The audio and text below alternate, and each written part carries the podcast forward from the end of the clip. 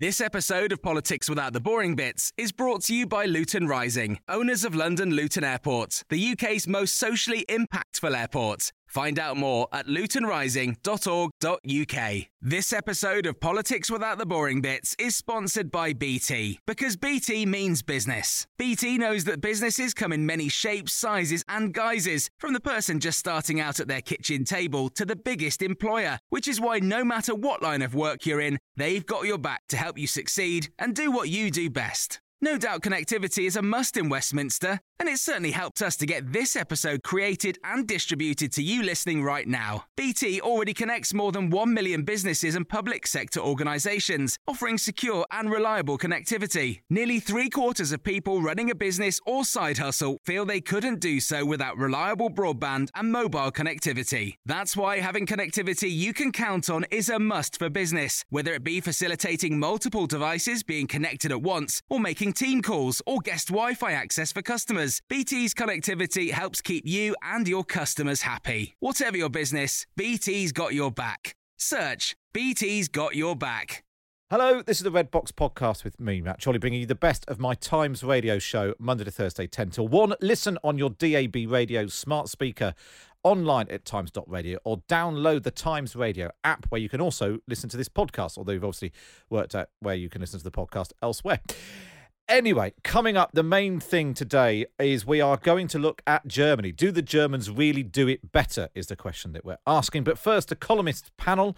It's Tuesday, so it must be Finkelvich, Danny Finkelstein, and David Aaronovitch. Morning, Danny. Good morning. And David Aaronovitch. Morning, David. Hi, Matt. Let's uh, dive straight in. This is a, I mean, this is a big question to try and cover in five minutes. Democracy and truth. Uh, I think this is off the back of. Uh, Barack Obama uh, saying at the weekend that if you don't have basic agreed truths, truths, can you have a democracy? David, can we? Uh, yeah, this is a really good question, and I've, this is one of the things that's fascinated me for a long time, and I think it intrigues uh, Danny as well. Um, when I first wrote a book about conspiracy theories nearly a decade ago, uh, my thinking was at, at, that stage that conspiracy theories were essentially taking a back a back seat that we were, uh, had got a handle on them. And everything since then has given the lie to that particular contention. And one of the things that is really dramatic, and this is what Barack Obama was referring to, is to see literally millions of Republican voters believing a ridiculous conspiracy theory about how the election is being stolen on the back of no evidence whatsoever. I cannot think of a parallel to such a widespread delusion in a modern democracy, um, in other words, in a post war democracy. Uh, and the way in which that delusion comes about, the way in which it's fostered, and the things that you do about it were the subject of what Obama was talking about. And I actually feel more worried by that than I do almost by any other phenomenon um, in, in modern democracy. Well, what do you think, David? How can, if people aren't going to play by the rules, how can we um, yeah, well, have that debate? My, I've just been reading a, a, book that was written by my grandfather in 1919 when he came back from the First World War in Germany. It's just been translated into English, it's going to be published in January. And it was a warning about conspiracy theories in Germany. Uh, and uh, what he hmm. said is called Towards Pogroms. And he said, you know, basically uh, the breakdown of our idea about what's true, uh, what's true and the uh, spreading of these rumors will ultimately lead to, uh, dis, you know, democratic and liberal disaster, which of course is what did follow.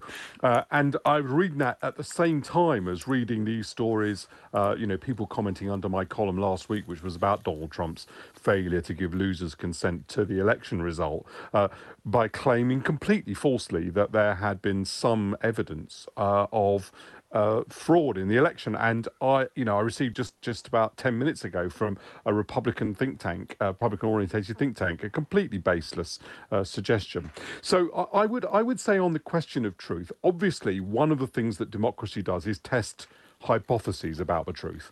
Uh, so you, you can't say there'll be one view of the truth because obviously scientific development depends on us testing hypotheses. But you have to have some sort of acceptance that uh, of what evidence co- uh, means and what re- uh, and what's reasonable to, to, to debate and countenance because otherwise you end up in a complete fantasy and very dangerous it is too. What can we do though, David, to sort of get that genie back in the bottle, to sort of get everyone to agree to these sort of the unwritten rules of, de- of political debate? And that becomes a really problematic question. I mean, uh, Barack Obama, uh, for example, says that somehow or other we have got to get to a situation whereby, for example, the tech companies agree to uh, take down uh, manifest untruths um, in a act, significant act of uh, essentially of censorship um, of those kind of work, and they're already, as we know, Twitter already doing it about things like the pandemic and also to, uh, putting warnings on Trump's own tweets about uh, about the election. But that strikes me as actually getting at it too late. And the thing I want to get at, and I, and I wonder what Danny thinks about this, because this goes back to his 1919 point as well. The big problem comes when people who are or have been in the relative mainstream of politics and public life for various reasons, endorse theories like this, and that is the point at which, in my in my terminology, it jumps the species barrier. Because you know, it's like the kind of bat virus becomes the human virus. Uh, this is the batty virus becomes the mainstream virus, uh, and so on. And, yes. and, and, I don't know how to engender a kind of much greater sense of responsibility amongst those. It happened amongst conservative politicians in Weimar Germany. Um, it's happened amongst Republican politicians in modern America. Um, and until they feel, I think, a kind of the danger for themselves of uh, of this kind of uh, of this departure from truth, I don't quite actually know what to do yeah. about it other than to Look, keep on keeping on first of all, you may not be able to do anything about it, but the, the only way of de- dealing with that in the mainstream is to inflict uh, continuous uh, and consistent political defeat on those people who won't see reality, and um, that is, and, and eventually they'll see. You know, the Republican Party will only understand the uh, the the nature of its error when it sees it's on a loser and it's on a loser repeatedly. And unfortunately, it doesn't see that at the moment. In fact, quite the contrary. And I'm afraid, in the absence of that, it's extremely difficult to know what to do. I mean, you can you can be robust about the truth, but you can't um, force people to uh, adopt it. Unfortunately.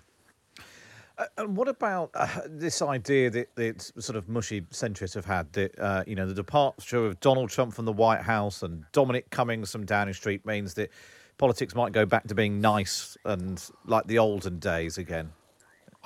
I, do think, but I don't. Uh, I, I, you know, I, Trevor Phillips had a piece uh, in in the Times earlier this week. Completely, um, he was sort of contemptuous of that view, and I'm not. I think those were real victories, um, and uh, they are, uh, and and and I think um, they because I do think that uh, winning political victories does often change, you know, narratives of political parties and organisations, uh, and and losing them does too.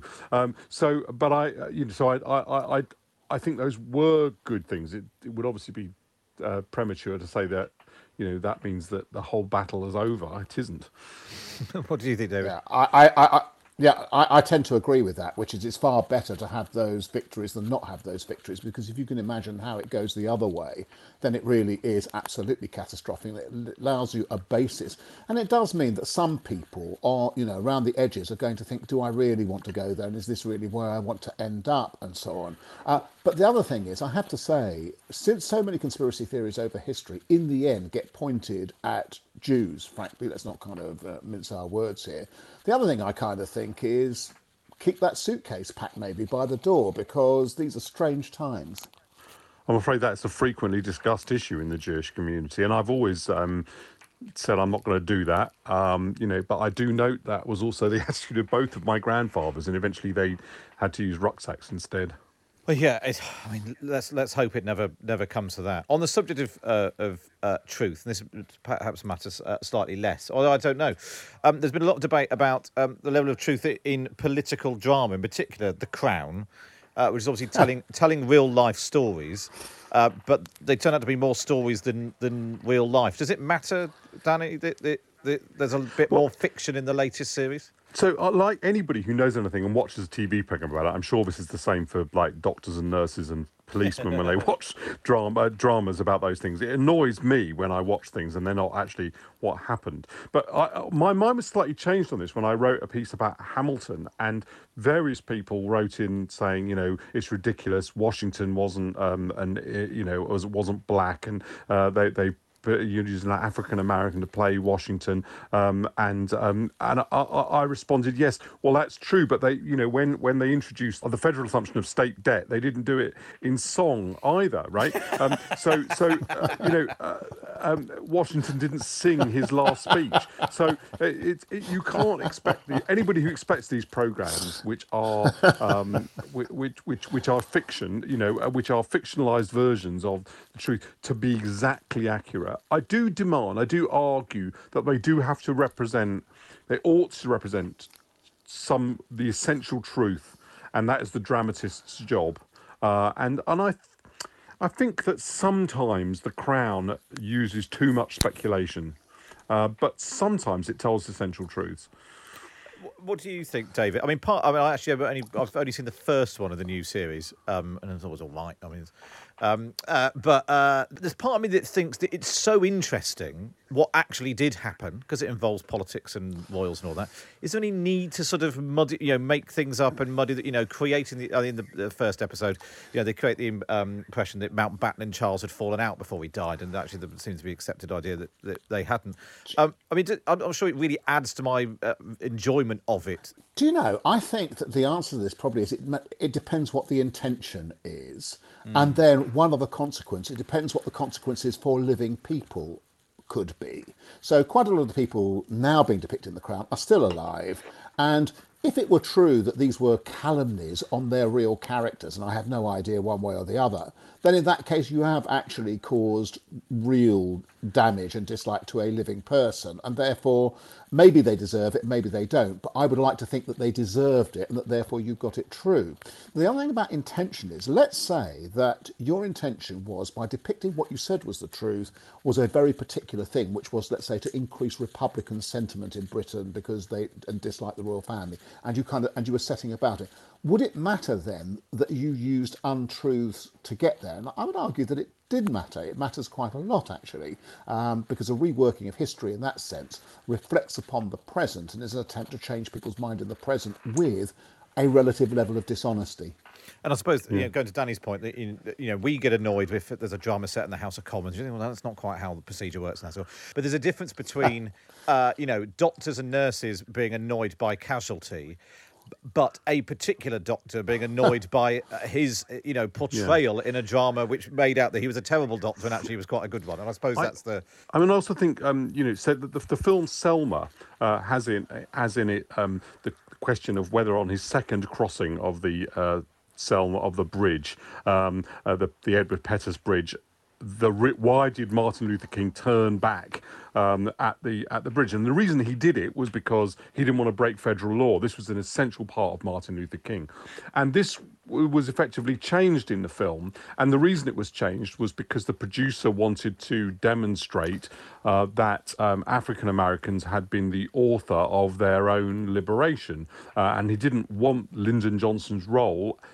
of what had, which is what had actually happened um, to be the uh, to, to, to, to, sort of to Lyndon Johnson to be part the liberator, um, and um, I went back and forward on this because it wasn't actually the historical truth. It did distort something that was important. On the other hand, it was saying something that I suppose in the overall history of the civil rights movement was true. So. I suppose these things are art and they're there to argue over, and the people who are making the mistake are people who think it's just history, and it isn't. There was a great, I think it was, there was a letter doing the rounds on Twitter yesterday. Um, I think it was from the Telegraph, and someone had written in him absolutely furious about um, Prince Charles's fishing uh, technique in the um, in the Crown. Apparently, it was all wrong the way that you do fly fishing, and he definitely wouldn't have caught a salmon with that rod or something. So I suppose it's all all these. Yeah. You know, everyone has their own uh, particular um, holes to pick. Um, go on, go, go, on, Danny. It's your, Danny. It's your joke. You say it. No, no, no. It doesn't work, is it? I talked about it. Somebody said, "Is this real?" And they spelt it R E A L, and I suggested maybe it should be R E E L. that works a little bit less yeah. well on radio, David. I mean, a lot less well, some would argue. I don't know. Um, we were also just going to talk. Ab- let's uh, just very quickly. Uh, advisors, uh, do we overestimate them? Should we stop talking about them? The power of the Eminence Grise Uh, uh, and should we focus more on the ruler rather than the than the court of advisors around them, David? Well, I definitely think this is true. I remember when Tony Blair was uh, in office, there were people who made an awful lot of song and dance about how the real. I remember the, the political editor of the Daily Mirror or something saying actually the real power is Peter Mandelson. Somebody else would say no, it's Alastair Campbell. Tony Blair is nothing. And then actually, when you get into the uh, memoirs, etc., it's pretty clear that it's more it's Tony Blair and Gordon Brown and the dynamic between them, mostly Tony Blair, all the way through.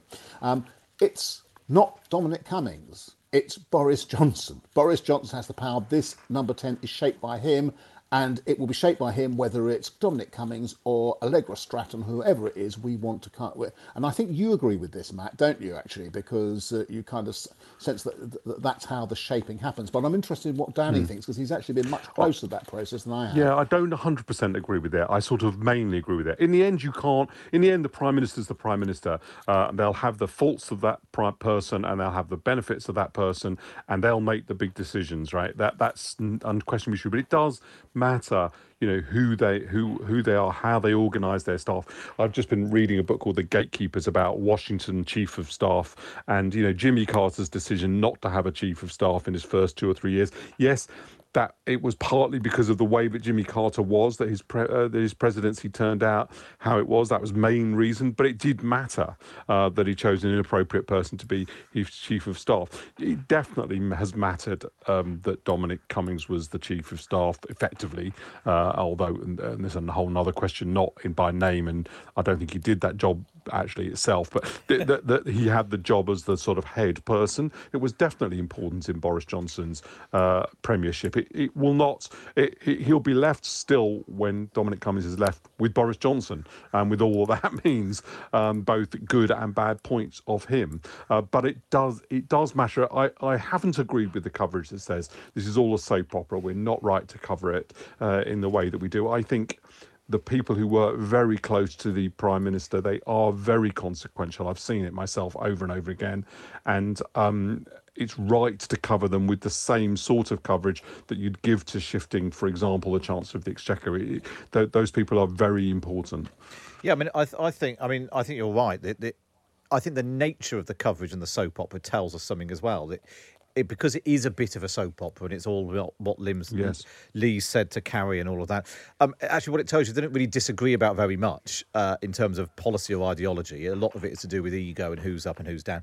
Um, yeah. And what the thing that really strikes me, and I wrote about this yesterday, is that is that there is no project. There is no, and I think that's where it's different to Tony Blair. Actually, is that well, Tony Blair did know what he wanted to do, and I don't think Boris Johnson does, which is I'm why he's sure. slightly at the I, mercy of his advisors. I haven't completely agreed with this idea. They're not arguing about anything. I think you know because I, I, said when they chose Allegra Stratton that it would make uh, a, a, difference because she came from came at the job from a different angle.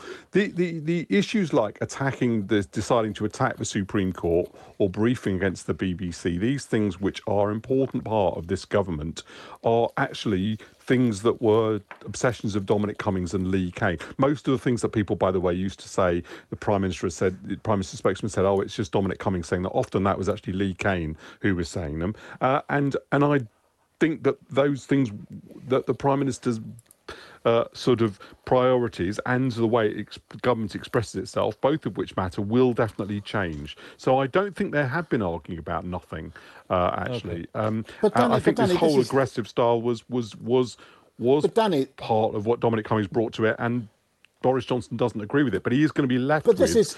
you know, Boris Johnson. Go on, David, you have the final I know, word. but this is well, this is an odd thing, isn't it, really? And I'm sure that Dan is absolutely right about this. But are we really seriously saying that the Prime Minister didn't agree with what his office was saying most of the time about things like the BBC, all these things that get Tories really worked up through the Daily Telegraph and other places as well? He just didn't agree with them, but he let them carry on. If he let them carry on, then he's going to let the next person do what. Well, he hasn't let them carry on. Carry that's on. why. That's why they've gone. well, maybe maybe, I mean, that's maybe his other half point, hasn't let them carry on more passively. well, I, there's a brilliant, um, and I assume there's a bit of briefing that Rachel Sylvester's got in her column today um, when. Uh, she she talks about how uh, uh, Lee Cain's allies have suggested the cabal of posh Southern women have ousted him, uh, a working class man from Lancashire. And then the briefing that um, Allegra Stratton really isn't just a sosh, posh Southern woman is that when she worked for ITN, she reported on some police in Birmingham and she went to a hospital once in Liverpool, which I'm sure makes her much more in touch with the common man. Anyway, uh, that's quite enough of that. Perhaps you're listening to this and thinking, oh, I'd like a bit more of that. Well, who can blame you, frankly? You can listen to my Times radio show Monday to Thursday, 10 till 1. It's basically all of this, but three hours every day of politics without the boring bits. And there's more Red Box coming up. This episode of Politics Without the Boring Bits is brought to you by Luton Rising, owners of London Luton Airport, the UK's most socially impactful airport. Find out more at lutonrising.org.uk. Welcome back to the Red Box podcast. I'm Matt Chorley, and now it's time to bring you the big thing from my Times radio show.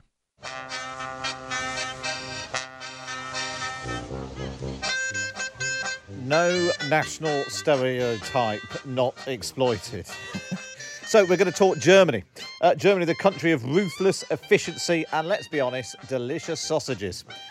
And particularly good oompah band cover versions. It's also the country in Western Europe that appears to be dealing with coronavirus better than all its neighbours. Their testing was ramped up uh, immediately uh, as the pandemic hit. It, early interventions meant that the death toll there is still under 13,000, depending on the. Um, uh, figure that you use uh, for the UK. It's it's much much higher than that. Uh, in fact, some new ONS uh, statistics out for the UK say that the number of excess deaths since the start of the pandemic has now hit seventy thousand. So what we want to ask today was: Does G- Germany do it better? And if so, why? How? Obviously, the reason we're not doing this from Germany is absolutely because of the travel restrictions and not because we blew the budget on the oompah band. So, all aboard to Times Radio Airways.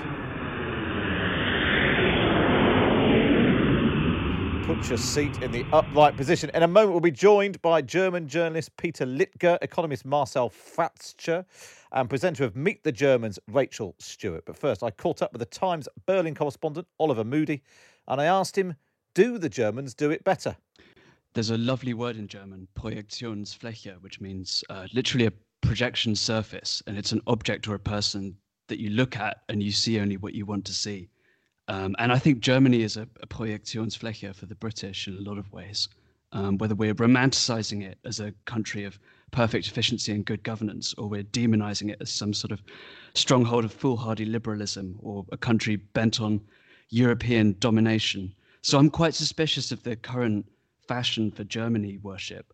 But um, I do think there are some features of German culture that might look quite boring um, when things are going well, but um, have really kind of come into their own during the, the pandemic and, and now look quite attractive I mean, obviously, lots of people have, have, right from the very beginning of the pandemic, way back in in March, noticed that, that Germany seemed to act more quickly. It certainly got testing uh, up and running more quickly, and as a result, hasn't seen the the level of uh, cases and deaths. Is it a reasonable comparison to make between Britain and Germany? Do you think?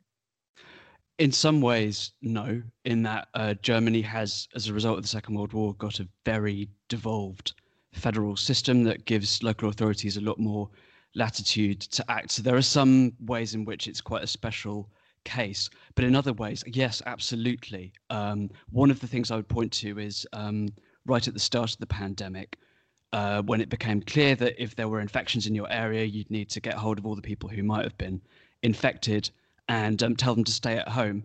The Germans thought, well, okay, we've already got a system that does this um, through these these local authorities when we're used to doing it with you know gonorrhea or measles. So why don't we just amp that up massively and, and use that for our contact tracing?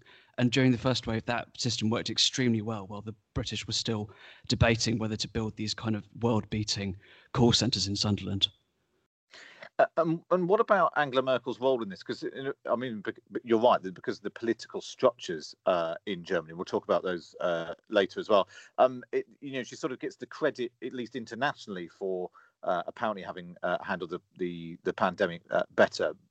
But, but what you're saying is that actually most of those decisions weren't taken by her. That's true, and the federal government and Angela Merkel have found themselves sort of in a in a weird com- combination of being an executive government, but also of being a kind of advisory power and um, a supplicant in some cases, begging the um, the state chiefs who really have the power to make all of the decisions to um, try and get any kind of nationwide levels that make sense.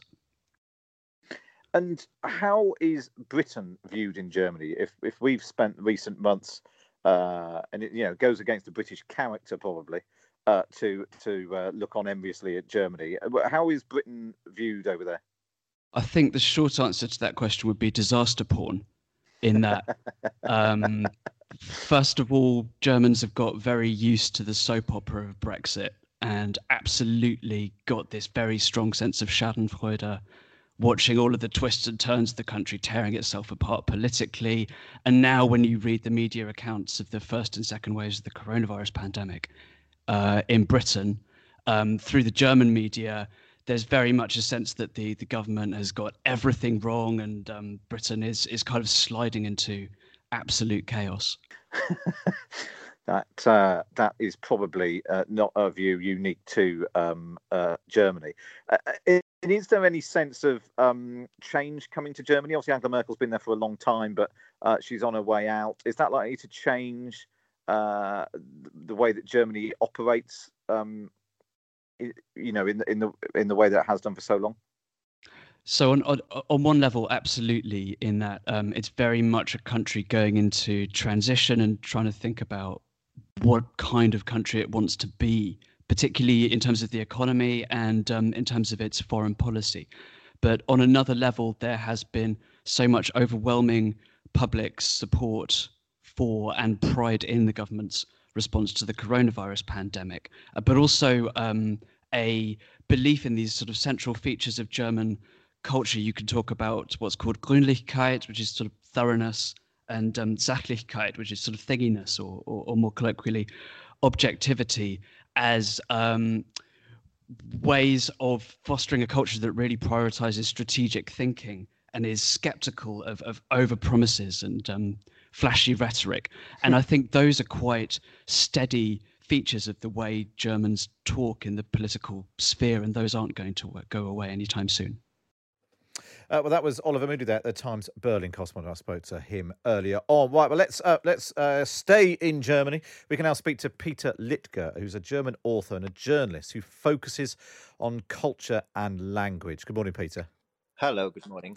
So, um, we just had uh, Oliver there sort of explaining sort of the immediate uh, differences in terms of handling the pandemic and uh, and you know the, the, the devolved structure and so on.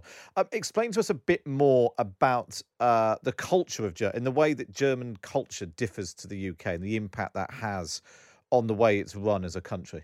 Well, it's I have been thinking about it um, very, very much in, in, in, the light of the of the Brexit uh, debates, and of course now in the light of Corona, of the Corona um, situation. And I think that, um, as uh, Oliver put it um, uh, quite rightly, I think there is this sense of uh, Sachlichkeit of that uh, of that uh, eagerness to um, to be rational and to to to listen and look at the facts and uh, be a bit boring because of it, perhaps. but um, yeah, be more thorough and uh, think twice before you let um, before you, before you speak.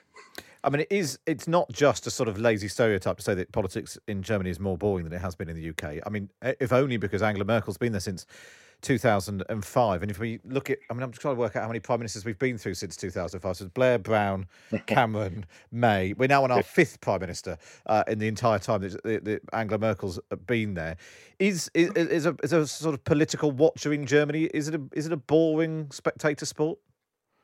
Well, it's a country based on uh, coalition governments and on coalition and sort of collaboration thinking. I mean, you uh, that is also probably the reason why uh, uh politicians are more wary and more careful uh, when it comes to judgments, you know, in public, because they never know if if they uh, will be dealing and working with the opponent in the next round, and if and then uh, you um, you you are naturally more um, careful and uh, try to, for example, also maybe listen to the experts more than trying to be the expert yourself, and um, that is um, I mean, the, the reason why Merkel is in office for so long is because she has uh, had a, she has led coalition governments. She couldn't have done it uh, with her party alone, and so it brings us to the the party system and to the political system where we don't have the first past the post. We have a proportional system, and so as a politician, you don't need to be as loud. You can still get into parliament even without sort of make being the only the, the only contestant who wins and uh, that is, I think, a, a, crucial difference between our two countries. Where, um, I mean, the, the, level of judgment that you see in your parliament and in the media by politicians uh, would, uh, in Germany, seem like somebody's displaying a, a behavioral uh, problem. You know, like there are very often moments when you think, "Oh my God, this," you know, people wouldn't get away with in, in my country, and it makes it more exciting and much more entertaining, but uh, also. Um, more uh, dif- dif- more difficult. It's yes. not, yeah. The, the, the entertainment factor might not necessarily correlate with uh, with good government. Um, I, I, was looking at the the YouGov uh, tracker, which they do, I think, sort of every week uh, on uh, government handling of the coronavirus, mm-hmm. and uh, very early on, Germany and the UK were almost exactly the same on sort of seventy percent of people saying it was being handled well back in April. now Germany's down to about fifty five percent, the UK down to about thirty percent. Um, do you think that uh, people um, it, it, helps, as you were saying, that Angela Merkel being a slightly sort of drier figure. Actually, in in in a pandemic like this, you need someone who's going to deliver you, you know, bad news in a reliable and consistent way, and give you instructions that people will adhere to. Um, mm. whereas actually, what we've seen in the UK sometimes is, you know, a, a, tendency towards optimism. It's all going to be all right by July. It's all going to be all right by September. It's all going to be all right by Christmas, and that sort of uh, feeds in into it. Uh, do you think that that um, the pandemic has had any impact on the way that people view their politicians in Germany? Well, I certainly played into Angela Merkel's hand and into the into the hands of the country that she's a scientist. I mean, she's a, a um, you know has a PhD in physics, and and people assume, and I do assume that she has a great uh, some knowledge. Uh, it also, by the way, played a role when she decided to uh, leave the in sort of nuclear energy, um, the nuclear energy shift shift.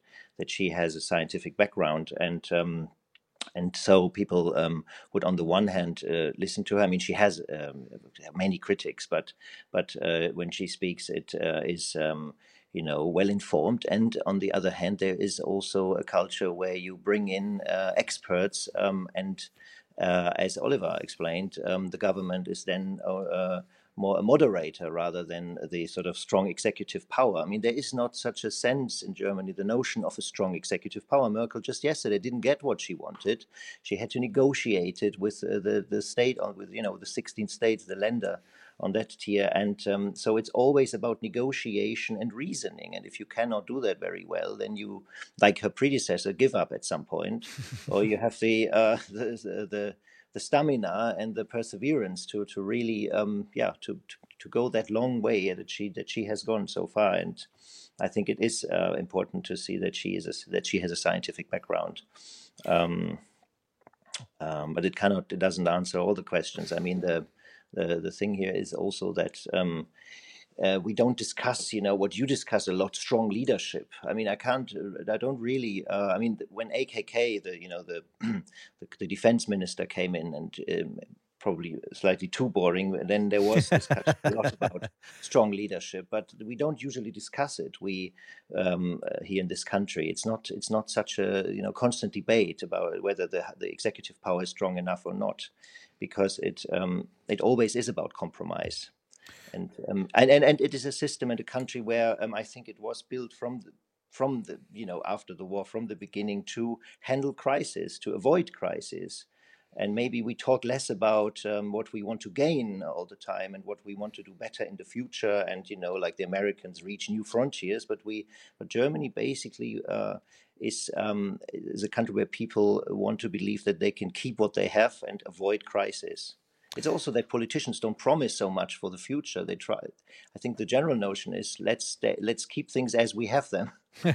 don't yeah don't yeah we could probably do with a bit bit less uh, turmoil and change here in the UK. Peter Littger, uh, German author and journalist, uh, really good to speak to you. Let's uh, focus on the German economy now. Marcel Fratzscher is head of the German Institute for Economic Research. Morning, Marcel. Hi, good morning. Uh, it's a bit of a cliche that the Germans are good at making things. It, German manufacturing is uh, is uh, you know the, the bedrock of the economy. Is that is that true? And has it made a difference to uh, Germany's ability to? I mean, literally, obviously, in, in, recent months, make things like masks and PPE and that sort of thing. No, I, I wouldn't say so. Uh, I mean, in many ways, if you look at the German economy, it should have been. it, it is much more exposed and much more threatened by the virus than uh, in most other economies because we have a very open economy in Germany. Almost half of the the economy are exports um, that are particularly hard hit now in the crisis. Um, yes, we have these positive examples of now two of the companies, BioNTech, CureVac, coming up with the with a vaccine. But so you do do you in, in the UK? Um, no, I, I, don't think um, the the strength of the manufacturing or the, the size of the manufacturing sector is a strength. It's rather weakness or vulnerability. The German auto sector is a deep crisis, has been a deep crisis already before the pandemic. Um, so I think uh, what really makes maybe the German economy different is its structure, the very heavy reliance on mid-sized, often family-run businesses that have been in the family for for generations. And those are very resilient. So they are not into short-term profits. They often have a long-term perspective, have uh, more substance, more savings to, to weather such a crisis. So if I really look at the economy and, and would have to pinpoint what um, what may what what is the strength of the German economy, that probably would be the one point. Uh, the UK economy is down, although it grew uh, quite strongly uh, in the three months of July to September. The UK economy is still about eight percent smaller than it was before the the uh, pandemic hit. What's the similar picture for the German economy? The German economy probably might shrink 6% this year. I mean, if you look at the globe, the world economy, we are talking about uh, global economy shrinking 4%. Uh, so that shows you, yes, Germany's hit less hard than the UK, France, Italy, Spain, but it's hit harder than most other economies in the world. Um, and I think probably to me, uh, the biggest reason for that is um, a very strong government fiscal stimulus. So there, there's no probably no country in the world that had bigger fiscal stimulus programs, um, direct help for companies, uh, for workers, a furlough scheme which is very effective, has been implemented already in the global financial crisis, uh, preventing people from becoming unemployed. So it's I think that very strong social security system and very strong uh, elements in in um, uh, in the government response that has prevented an even deeper decline. Because as I said, if you look at the dependence on exports, that alone would say the German economy should be hit harder than most other European. It's really good to speak to you. Mar- Marcel Fratzscher, the head of the German Institute for Economic uh, Research. Well, let's look a bit more at the culture, what it's really like to be in Germany. Rachel Stewart joins me now. Uh, she presents, uh, she's a journalist and presents Meet the Germans on uh, German TV. Rachel, you're a Brit in Germany. Um, morning. I am indeed. um, what? Uh, so, so maybe you can sort of try and bridge the gap. I mean, Oliver did it a bit for us as well. But what are the what are the cultural differences uh, that you see between Britain and Germany, which you think means that, that, that, Germany seems to have dealt with this particular crisis better than, than the UK? Uh, well, it's definitely something I've discussed with friends over in the UK uh, throughout the pandemic yet.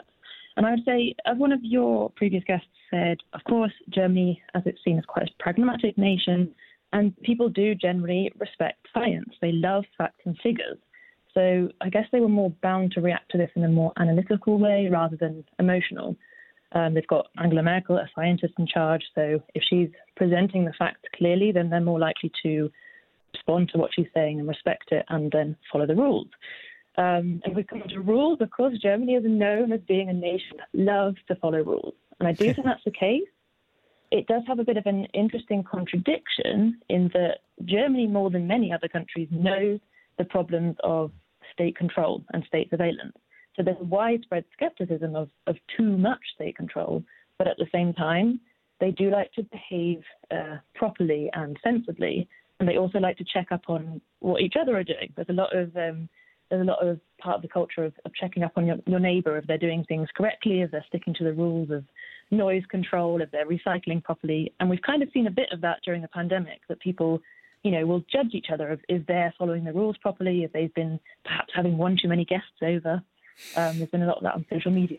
and is, is it because there was a big debate in the UK about snitching, and uh, you know, mm. um, various politicians being, t- you know, saying whether or not they would snitch on their neighbour in the, U- you know, to the police if they were having a big barbecue and that sort of thing. Is that sort of thing been going on in Germany then? Well, to be honest, that's the norm here anyway. so uh, we've got this thing called the Ordnungsamt, which is a bit like the local authority for keeping control of public order. And you will call them, or your neighbours will call them if you're having a barbecue when you shouldn't be, and your smoke's going over their fence. uh, so actually, quite normal. We just we just have local Facebook anyway. groups for that. People saying, "Oh, who was having a bonfire? Who's you know, who's what was that bang? What was that fireworks and all that?" Uh, what are current Exactly. what what currently are the rules? Because obviously England at the moment we're we're well, about halfway through this sort of second lockdown. Uh, Wales have come out of theirs. Scotland are potentially heading back into another. What what what are the current rules? What can you currently do in Germany? and What can't you do? Well, they're calling it lockdown light, so it's still um, a step away from really saying that we, we can't leave our home. At the moment, it does seem to be a bit more uh, on the terms of we advise you to do this rather than you are banned from doing this, which I think is the approach they've tried to take for most of the pandemic. Uh, because the German people react better to that. They don't want to be banned from doing something, but if they're told that something uh, is the best option and they would be advised to do that scientifically, then they're quite likely to to behave within those rules. So, for example, we've been told yesterday after the, the talks didn't quite go as Angela Merkel had planned um, that we should avoid public transport where possible, but we still can go to work if we need to. Uh, they want us to do a home office, but they're not banning us from going to work. Um, and at the moment, I believe it's still two households that are allowed to meet in public. Um, no amateur sports, but um, yeah, they're basically going on the basis of advising people rather than banning things. Uh, now, b- um, because I knew you were coming on, I had a look at your uh, Twitter feed and explain why you ran a poll about the best thing about German houses.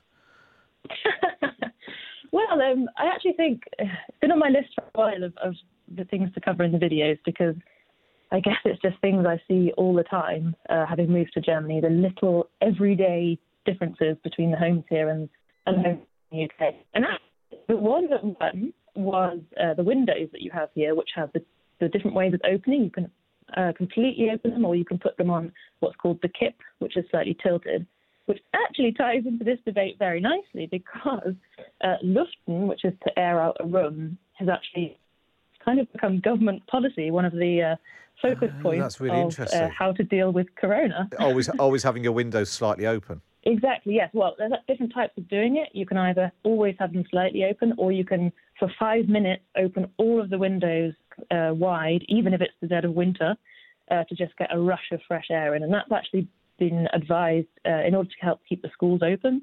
They suggested that you need to keep ventilating the rooms. They've been discussing whether there's a better way of doing it, some kind of air filtration system rather than simply blasting the kids with cold air during the winter. Uh, but yeah, it's definitely been it's been in the media a lot actually. The discussion about the importance of, of airing a room out, which has been interesting for people like me who've been slightly mocking the Germans for years for, for this cultural habit. Uh, The yeah, so the windows come out top, followed by roller blinds, individual duvets, and then shelf toilets. Explain explain what a shelf toilet is. Oh dear! I mean, someone said they had to go and Google it. I I uh, perhaps recommend people don't do that. Um, yeah, that's just a, an interesting uh, way of inspecting what's come out the other end, which for many Germans is an important uh, health aspect. I think we'll probably leave that there. Uh, but Rachel, really good to speak to you. Uh, that's Rachel Stewart there, uh, a Brit in Germany, presenter of uh, Meet the Germans, uh, talking. I always seem to end up with toilets and bathrooms, whatever we whatever we discuss on this show. But um, uh, really fascinating discussion there about not just the politics and the pandemic, but the economy and the cultural differences between Britain and Germany. Well, that's it for this episode of Red Box. Uh, if you've enjoyed it, don't forget to subscribe wherever you get your podcast from. Maybe even leave us a rating because it helps with the mumbo jumbo charts. We release an episode every day, Monday to Thursday, featuring the best bits of my Times radio show. You can listen to the whole thing uh, Monday to Thursday, 10 till 1. It's available on DAB, online, via smart speaker, or on the Times radio app. And if you want to read more about all of the stories we've been discussing, then go to times.radio forward slash subscribe. This episode of Politics Without the Boring Bits is brought to you by Luton Rising, owners of London Luton Airport, the UK's most socially impactful airport. Find out more at lutonrising.org.uk.